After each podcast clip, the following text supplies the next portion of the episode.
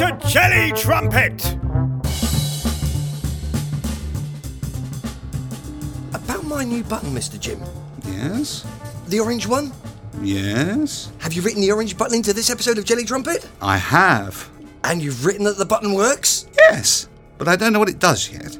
I do. Thank you, Your Majesty. Your Majesty, the podcast should be landing any minute in medieval France, the year 1150 AD. Queen Eleanor of Aquitaine back in medieval France, eh? I'll miss her. Me too.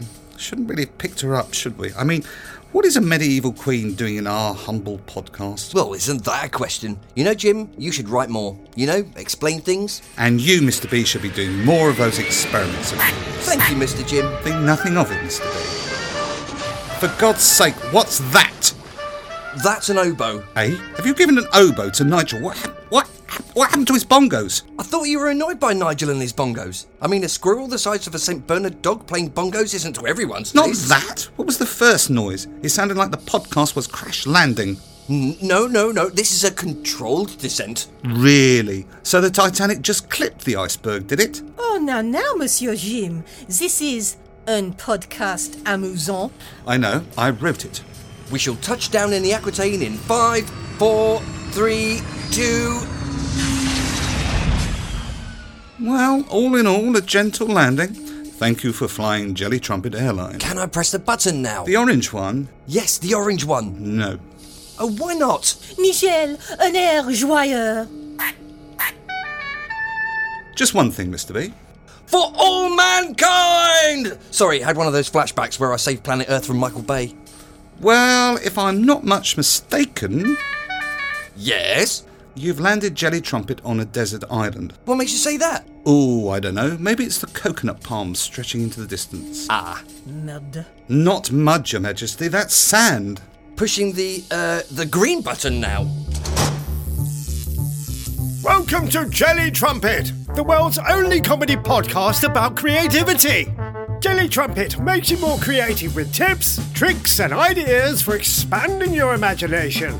Especially good for business people wanting to be creative online. In this episode, a checklist for being more creative called The Nine Trumpets of Creativity. Our sixth trumpet is Rearrange. Challenge at Home, a creative exercise for you to try at home. And Challenge Jim, where Mr. B challenges Jim with an exercise in creativity. Plus, a brand new micro sitcom called The Startup, with our hero Mary, the entrepreneur, starring in an episode titled Pulp Baby, Part 1, Part 2 later. And our very special guest will take part in Interview Countdown 12 questions in 12 minutes.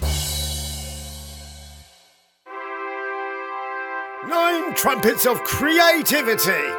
Our sixth trumpet is rearrange. This season on Jelly Trumpet, we're talking about the nine trumpets of creativity. It's a list of nine different ways of being more creative.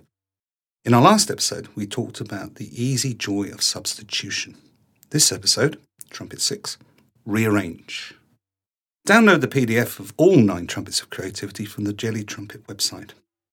This list of creative tools is rearranged from Osborn's checklist, also known as Scamper. It's a great list, but when you want to do your best creatively, you're going to adapt things so they work best for you. If you listen to the first season of Jelly Trumpet, you know we talked a lot about keeping a journal of how you worked on each creative project. We called the journal Your Medicine. The idea is you build up your own armory of ideas, the journal becoming your creative self coach. So here we go with number six in our nine trumpets of creativity rearrange. Like rearranging the deck chairs on the Titanic. Always love that line. Rearranging is so simple and so much fun. For example, if you're a writer and you're writing a screenplay, a stage play, a sitcom, or a book, etc., how do you keep track of all the different scenes or chapters? Do you have a massive list in longhand or an app on your phone? I use index cards. I once saw a TV program that showed a couple of US screenplay writers, and they were using post it notes on a wall.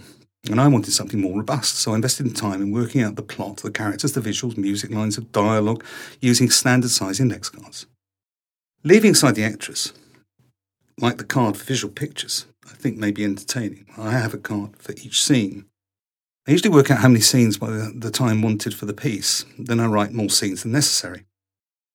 Using pencil, I write down what happens in each scene on one side, and I mean only what happens. So, e.g., character A enters a coffee shop, character A sits down in front of character B, and I keep going. Usually, I have an ending in mind, which can change because once you've created believable characters, the little devils go and do their own thing. Before you know it, you have the first line of each scene on, say, 20 cards. Now I add ideas as they come to me on the other side of the cards. I also give each scene a title, which is most likely never used except as a reference in my head. I used to do all these sorts of things with other notes like colour coding, score, using green for sharp dialogue, red for visuals, blue for music, etc. But I have another way of dealing with the score, something we'll pick up in another episode. The takeaway. Now you have every scene written and you're very happy, aren't you? Well, now try this. Remove a card. Does the scene before still link to the next scene without the removed card? What if you move the cards around so the plot's not linear? What if you remove the first three cards? Would the piece make sense? Does entering the action this much later make the piece more dramatic? What if you put your original first card at the very end? You have endless insights into your work simply by rearranging.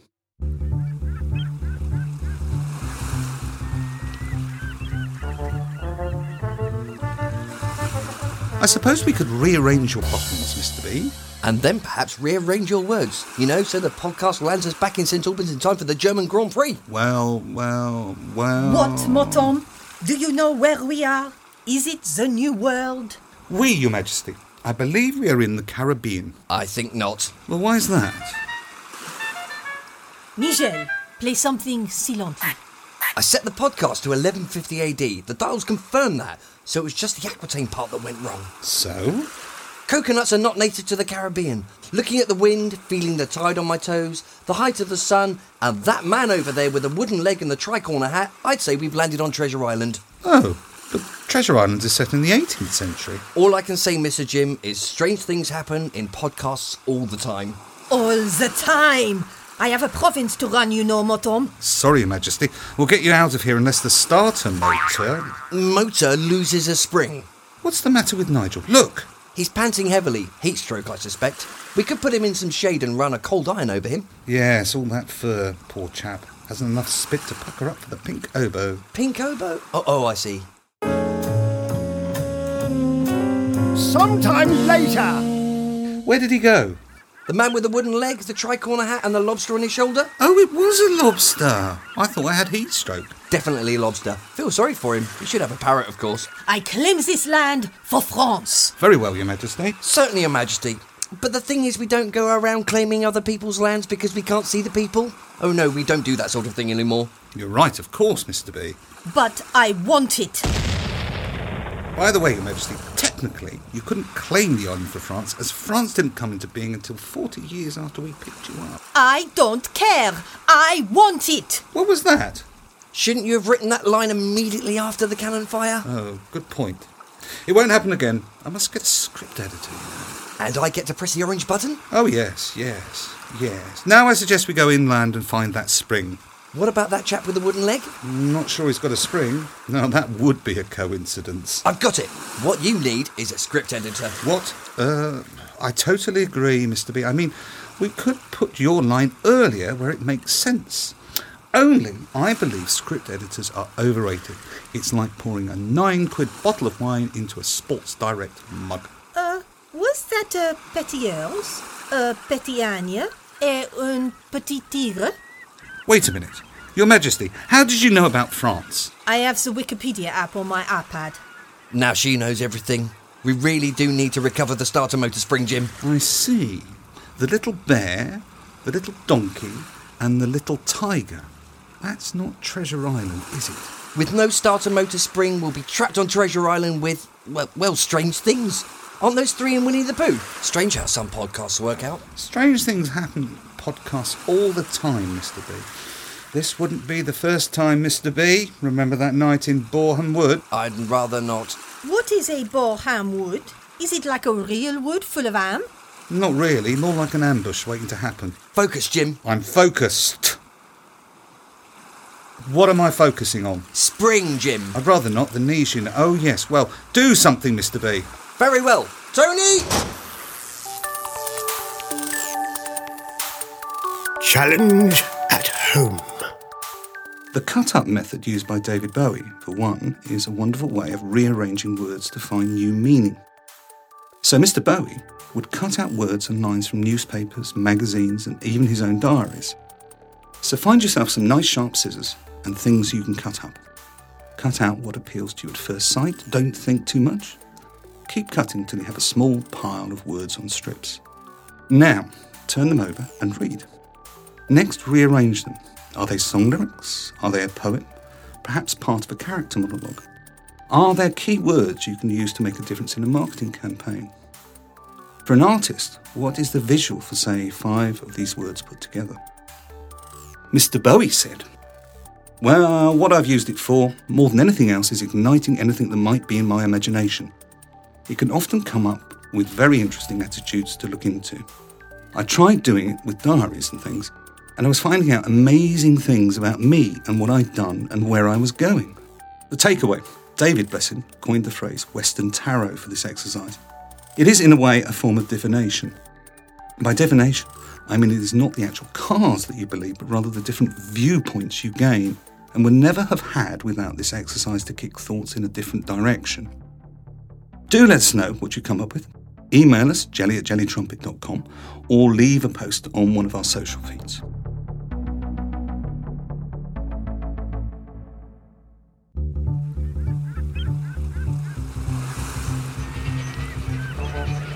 We have to find the starter motor spring, Mr. B, or we could be stuck on Treasure Island forever.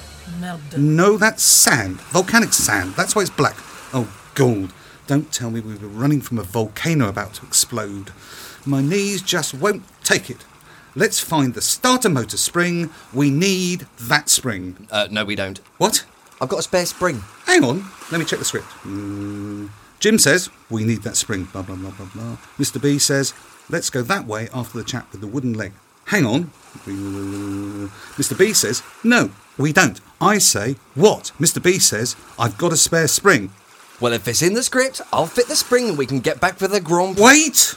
That last bit was added by a pen. That's not my handwriting. Shall, shall we get Nigel and return to the podcast? This simply won't do, Mr. B. No, no, no. You can't go around just writing what you want to happen. Why not? You do. But, but, but, but I'm the writer. It's in the script. Let's go. We will not. Hang on. Ah, my head! You just wrote that, didn't you? Yes, I wrote a small coconut falls on Mr. B's head. Ha ha! I have the script. Uh, Oh, for the last time, it's sand. What's that, Mr. B? I put sand tracks on CMAP. Why have you put sand tracks on our coffee machine?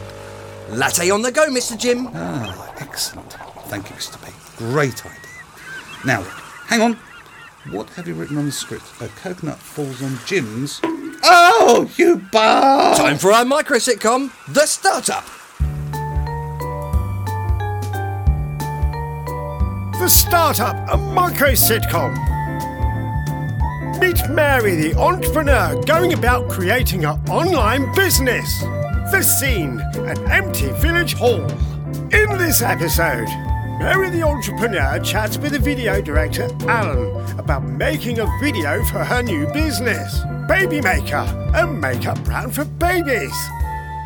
So, what do you think of the space, Mr. Smithy? Call me Alan. Alan, what do you think of the space? Plenty of natural light, spacious. Yeah, I think it'll work. Now, Baby Maker is a brand new brand. What's it do again? Baby Maker is makeup for babies. You know, pretty them up, make them more appealing, less grubby. Oh, right. Cool. Have you filmed many videos? This'll be my 308th. And how many have been broadcast? Two. Hmm, right, well, I see Baby Maker as a brand that's edgy, a bit punk, a bit sophisticated, cool, market defining, cheerful, and natural. You know, a bit like Elizabeth Arden meets Rage Against the Machine. I see a robbery. What? A pair of gangsters, a man and a woman, enter the nursery. The woman leaps on the table. She shouts, This is a robbery! Any of you mother. No, no, no, no, no, no swearing. Okay, we'll use uh, other words, um, friendly, happy words. Yes, this brand is all about babies, remember? How about the word Labrador? Perfect. Part two of the startup later.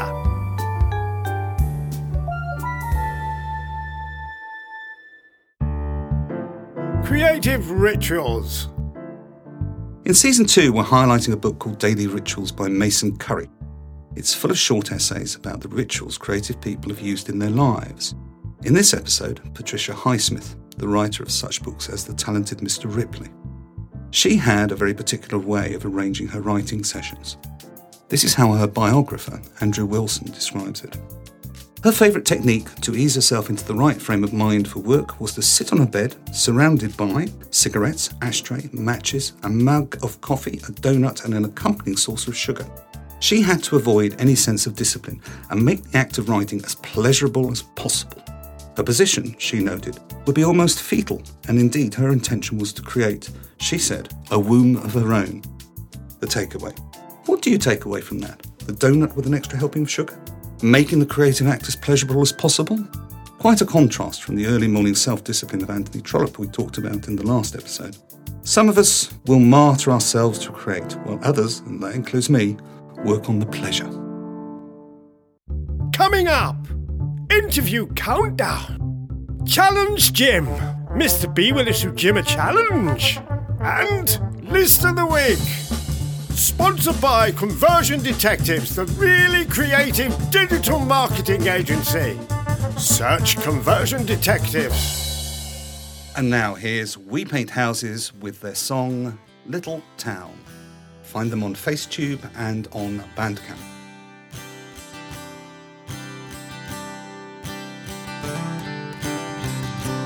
Little place that I once knew ripped up, ripped out, stuck down like glue. Funny how,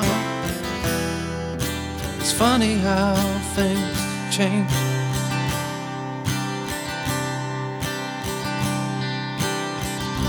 A wooden shack next to a railway track. My dad stood there in his taxi ride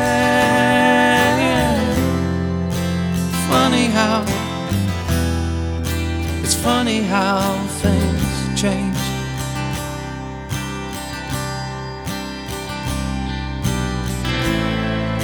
So bulldoze it down, down, down, down. Take the pace, ten stories high, and out space, ripped it all down, down.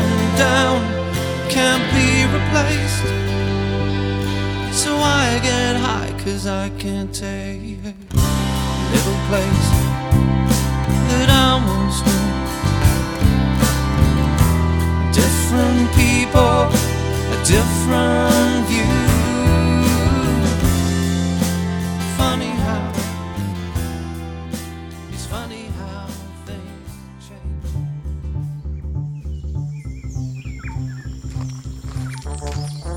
Now, Mr. Jim? If you mean pressing that orange button, then no. Est-ce que tout va bien, Michel? I think he's coming round. It was a good idea to let him ride CMAC. We couldn't leave him on the shore. Did you see the size of those crabs? Oh, géante. Jim, where are we going? I have a spare spring, you know, tucked behind the big settee in the Jelly Trumpet studio. Aren't you curious? A man with a wooden leg, a lobster on his shoulder, wearing a tricorn hat, not to mention a small bear, a donkey, and a miniature tiger. No, Why not? Because of that tall girl in the Red Riding Hood walking over there holding a large axe. Oh, I see her. The axe glints in the sun. An executioner, perhaps. The script! I've lost the script, Mr. B! Oh no, not again! That means we have no idea how to deal with a potential axe attack! Oh, think of something, Jim. Right, well, let me think. Uh, not a bad plot development. A bit like Raymond Chandler. When in doubt, have a blonde with a gun come through the door. Perhaps we could. That's it. Run for your lives! Who is the man in a tri-corner hat? Is the lobster dangerous? Why are characters from children's stories running around Treasure Island? And will Mr. B get to press his orange button? Listen to Jelly Trumpet Rearrange Part 2 to find out.